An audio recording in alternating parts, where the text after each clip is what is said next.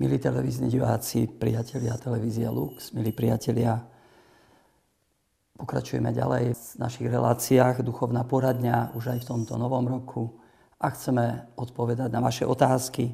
Téma dnešnej relácie je zasvetený život. Ešte vlastne prežívame rok zasveteného života e, až do 2. februára, kedy bude završený tento rok. A tak je to celkom aktuálna téma. Môžeme si teraz e, vypočuť z audio nahrávky prvú otázku. Mám takú otázku, ktorú by možno zajímalo veľa ľudí. K čomu v dnešnej dobe ešte sú potrební reholníci? Kňazi vo farnosti vlastne vysluhujú sviatosti a starajú sa o duchovnú službu veriacim, ale prečo potom máme ešte aj reholníkov? Prečo sú samostatne žijúci v kláštoroch? Ďakujem.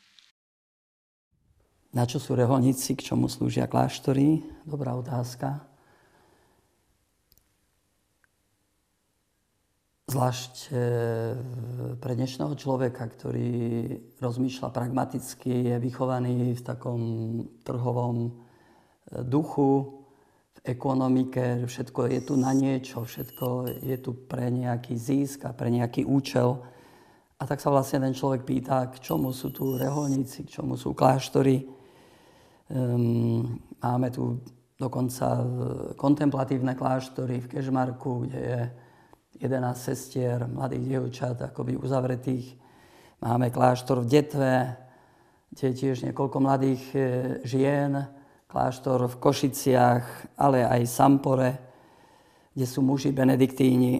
K čomu to slúži? Na čo to je? A Možno taký ešte väčší šok pre dnešného človeka môže byť, keď vám poviem, že neslúži ničomu. A že strácajú čas. Kto si múdro podal takú tvrdú diagnózu dnešnej spoločnosti. Tisíce ľudí v našej spoločnosti vedie život v tichom zúfalstve, Trávia dlhé hodiny v práci, ktorú neznášajú, aby si mohli kúpiť veci, ktoré nepotrebujú, aby tak mohli urobiť dojem na ľudí, ktorých nemilujú. Môže to vo veľkej miere platiť naozaj mnohých. A reholný život, e, zasvetený život kláštory sú vlastne takým mementom, akýmsi znamením aj iného života, inej účelnosti alebo poslania výzvou zamyslieť sa nad zmyslom života, aj trochu nad väčšnosťou. Čo naozaj robíme a či to, čo robíme, má zmysel a má to e, nejaký dosah aj pre väčšnosť. To si to pekne povedal, istý trapistický brat, že mních to je taký chlapík, ktorý stojí na nádraží železničnej stanice a čaká. Niekto tam číta noviny, kto si telefonuje, iní pobehujú nervózne. A on tam stojí a čaká, nerobí nič.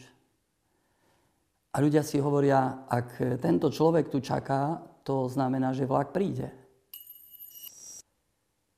A mních tam stojí a, a čaká. Boh hľadá e, niekoho na zemi, pretože tak nesmierne zamilovaný do človeka, aby mohol s ním porozprávať. Aby mohol s ním tráviť čas tak pokojne. Ale ľudia sú často obsadení rozhovormi v mobiloch, internetom, svojimi starostiami a tak nejako lietajú a, a ako vie, áno, Pane Bože, neskôr, keď budem starší a počkaj ešte a teraz len narýchlo sa nejako prežehnať. A my sme Bohu k dispozícii, hovorí sestra z kontemplácie. Rozprávame s ním, počúvame ho, prechádzame sa po záhrade. Ľudia nám telefonujú, aby sme sa za nich modlili, prosia o radu, e, o pomoc. A to všetko je dobré, ale to je druhoradé. To prvoradé, prečo sme tu, je, že čakáme na Boha. Čakáme na Jeho slovo a trávime s ním čas. To, čo možno charakterizuje e, tento život, je citát z veľpiesne, 2. kapitola 8.9. Ticho, môj milý prichádza. Hľa, je to on. Stojí za našim múrom. nazerá cez okno, díva sa cez mreže. Predstavte si tú situáciu, že naozaj Boh čaká, ako často počujeme, že klope na dvere a čaká. A človek nemá čas, alebo nie je doma. Nie je u seba doma, on je kde si stále v nejakom zhone. A sú tu miesta, kde môže prísť a oni sú doma.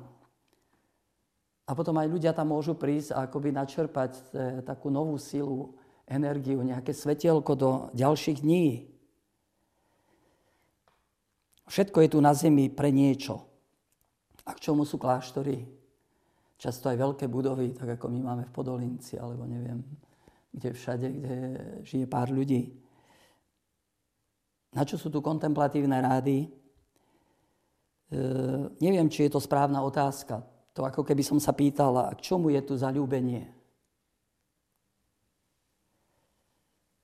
To zasvetení hovoria ako Peter na hore tábor, pane, dobre je nám tu, postavme tu stánky. A predsa, drahí priatelia, pápež František vyzýva zasvetených, prebuďte svet. On verí, že takéto zasvetenie, zalúbenie sa Ježišovi môže prebudiť svet z náboženskej letargie. Tak tomu bolo viackrát v dejinách cirkvi, keď cez rehole prišla obnova, akési prebudenie do celej církvy. Tak to bolo v 10. storočí, keď bola církev v kríze, cez reholníkov v Klúny vo Francúzsku prišlo prebudenie, ktoré sa potom rozvialo do celej církvy. Tak bolo v 12. 13. storočí, keď bola církev v kríze a prepadala bohatstvu, tak cez žobravé rády, cez františkánov, cez dominikánov sa obnovila církev. Tak tomu bolo v 16. storočí, keď prechádzala reformácia a náboženské boje a, a vtedy cez Ignáca z Loyoli, cez jezuitov a cez svetú Teréziu Veľkú a jej karmelitánske kláštory prichádzala obnova do celej církvy. Tak bolo v 18. 19. storočí, keď cez misionárske spoločenstva ako svätý Alfons, Redemptoristi a mnohí iní e, prichádzalo znovu také prebudenie v církvi a obnova církvy. A vnímam, že, že čosi podobné e, sa očakáva aj v dnešnej dobe, že zasvetení, pokiaľ naozaj budú žiť tým, či majú byť, môžu zapáliť svet, môžu pomôcť e, tomuto svetu v strachu, v neistote a, a v takému, takej letargii prebrať sa znova, uvedomiť si, že je tu Boh, je tu niekto, na koho sa oplatí čakať.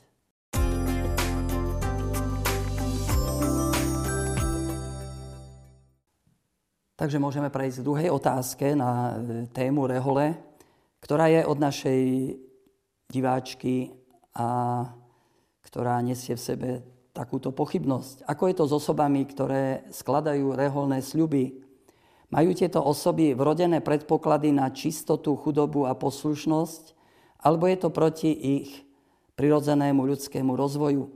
A vôbec sú tieto požiadavky pre dnešného bežného človeka normálne?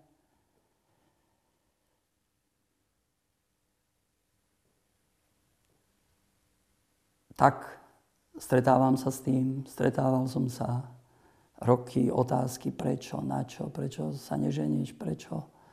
Um,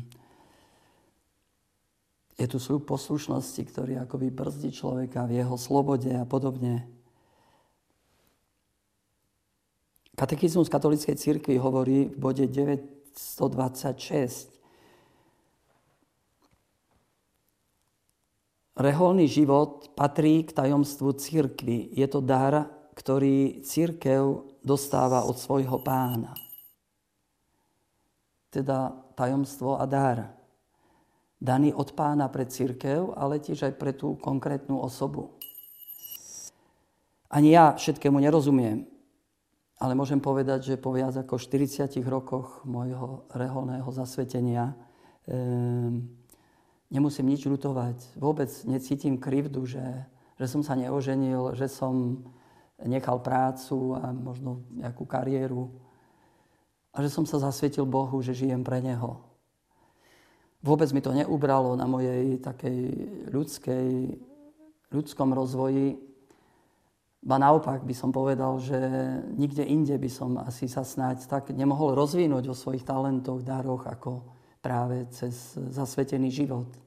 Samozrejme, že je to moje povolanie a každý z vás má tiež svoje povolanie. To, čo je snáď e, problémom pre dnešného človeka, to je e, taká obava a, a taká mentalita provizornosti, že tu a teraz, kto vie, čo bude o týždeň, o mesiac, o rok. Ja som už taký, ja sa nezmením, ja nemám na to a podobne. Pri takýchto úvahách chcem aj vám, mladí priatelia, keď takto uvažujete, a to som počul veľakrát, že to už ty si sa taký narodil, to je, ty už to máš dané, to je určené, to tebe je ľahké, ale pre mňa je to iné. A nie je to celkom tak. A ja som mal svoje túžby a mám aj svoje túžby, možno po rodine, či, či mať niekoho blízkeho, koho možno objať, byť s ním. Ale celý ten môj život to je taký, také dobrodružstvo, príbeh. Tak sa to poukladalo a tak idem. A pri tom všetkom je, je veľmi dôležitá dôvera, že reholný život, zasvetený život, tak isto ako aj, aj kresťanský život, nie je život len prirodzený. On nie je proti prirodzenosti, ale je nadprirodzený. To je život milosti. Ježiš hovorí, bezo mňa nemôžete nič urobiť. Ani v zasvetenom živote. Bezo mňa to nezvládneš. Bezo mňa nemáš na to síl. Život e, kresťanský a život aj zasveteného, to život v Kristovi, život milosti, život v duchu. A tak ho naozaj vnímam, aj, aj svoj celibát, čo nie je ľahké a, a stálo aj mňa to veľa zápasov, že je to život charizmatický, žiť ho ako dar. Keby som ho mal žiť ako povinnosť, e, ako mm, niečo z, prinútenia, tak sa to nezvláda. Je to, nemá to radosť, nemá to, nemá to chuť, ani, ani sa to svojím spôsobom nedá. Človek, kde si bokom si potom hľadá nejaké potešenia. Ale keď ho žijem ako dar, ako charizmu, tak, e, tak jednoducho cítim akúsi zvláštnu Božiu pomoc, milosť, ktorá ma nesie. Ako hovorí svätý Pavol pekne v liste Filipanom, všetko môžem v tom, ktorý mi dáva silu. Všetko môžem v Kristovi. Aj síty byť, aj hľadovať, aj núdzu trieť, aj, aj oplývať. Všetko môžem v tom, ktorý mi dáva silu. A čo ma veľmi pozbudzuje, viete, keď e, sledujem tie povolania a, a tak nejak príbehy tých ľudí, koľko ľudí ktorí mali vo svete pekne rozbehnutú kariéru, vlastne vstúpili do rehole a hovoria, že tu som našiel to naplnenie. Máme u jezuitov viacerých e, lekárov, ľudí, ktorí mohli urobiť kariéru. Aj náš e, otec Janok, ktorý tiež mal svoje zamestnanie vo svete a mohol, neviem, byť tiež nejakým direktorom nemocnice. A hovorí, že reholný život mu dal plnosť sú iní manažéri, tiež máme spolubrata, ktorý, Miroslava, ktorý bol vynikajúcim manažérom a, a keď doma povedal, že ide do rehole, tak to bol šok pre, pre rodinu a, a teraz je u nás a využíva tie dary vlastne pre rehoľu, aj, aj ten dar ekonomiky a podobne. Alebo hokejisti ako Norbert Pšenčík, Kapucín, ktorý sa veľmi dobre pozná s celou tou našou zlatou E, érou hokejistov. A pozbudilo ma v poslednej dobe e, také svedectvo nášho spolubrata, redemptoristu zo Španielska, ktorý e,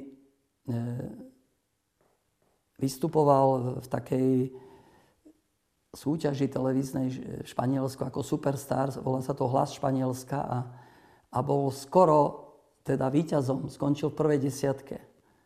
A tento páter Damian e, vstúpil do rehole a, a verím, že ten hlas a tie dary, ktoré mu Boh dal, že ich, ich využije naplno a pre oslavu Božieho kráľovstva. Alebo v najnovšom, najnovšom e, časopise Slovo medzi nami, teraz v novembri, je svedectvo mladej reholničky,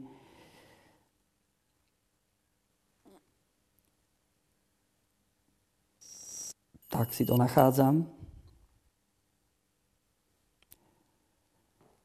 Sestra Uršulinka z Bratislavy, e, Mária Pavla, rodným menom Lucia Hudačeková, je sesternica známych hokejistov, e, urobila naozaj kariéru ako krasokorčuliarka a hovorí, že zakúsila som slávu, e, standing ovation a neviem, reflektory a nočné oslavy a po desiatich rokoch som vstúpila do kostola, lebo cítila som stále akúsi prázdnotu v srdci. A tam sa e, Boh dotkol jej srdca svojou láskou a neskôr ju povolal aj do kláštora Uršuliniek. Ako sama priznáva, Boh mi nevzal korčule, ako som sa obávala, ale môj dar očistil a premenil, aby som ním oslavovala Boha učí deti korčulovať a, a v, neviem, má rôzne aj prednášky pre hokejistov a podobne. Chcem povedať, že e, Boh nám neberie to, čo je prirodzené, ale k tomu ešte pridáva čosi. Ja viem, že Boh ma stvoril a On najlepšie vie, čo mi osoží a ako môžem byť naplno realizovaný, ako môžem dosiahnuť šťastie práve e, na tej ceste, na ktorú ma povolala, to je cesta reholného života.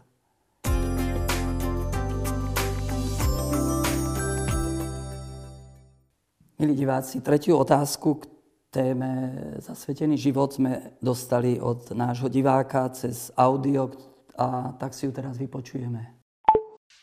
Otec Zamkovský, v poslednej dobe je badať dosť výrazný pokles reálne povolania u nás na Slovensku, ale aj v rámci celej Európy. Čo myslíte, čo je príčinou tohto javu?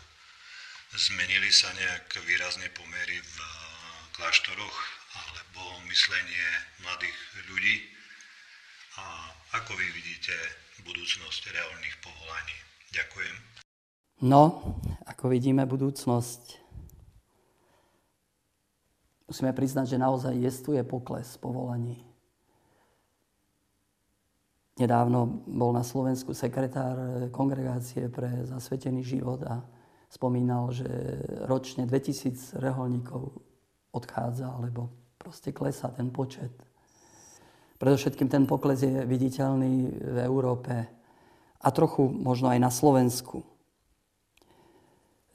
nedávno mi môj priateľ, ktorý je veľmi zaangažovaný v kresťanskom živote aj, aj v evangelizácii, hovorí tak celkom úprimne, e, ako je to vlastne s tým reholným životom naozaj má on svoje opodstatnenie ešte v dnešnej dobe, alebo Boh pripravuje niečo iné, nejaké iné formy zasvetenia.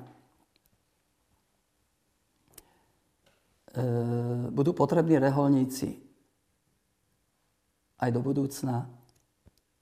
E, drahí priatelia, pokiaľ je medzi nami živý Ježiš Kristus, skriesený a jeho kráľovstvo, tak nutne musia byť ľudia, ktorí odkazujú na, na jeho spôsob života a na prítomnosť toho kráľovstva, ktoré nie je z tohto sveta. Ježiš žil život v chudobe, v čistote a poslušnosti. A odkazoval na, na budúci svet. A hovoril, že budú ľudia, ktorí sa pre Božie kráľovstvo zrieknú manželstva a, a povoláva ich do spoločenstva, komunity, ktorá má akoby odrážať už aj trochu ten budúci svet.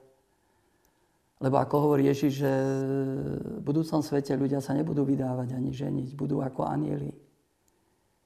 Ak je, ak je toto kráľovstvo už tu na zemi prítomné a má byť nejako viditeľné a možno sa ho dotknúť, tak nutne budú potrební ľudia, ktorí, ktorí to žijú.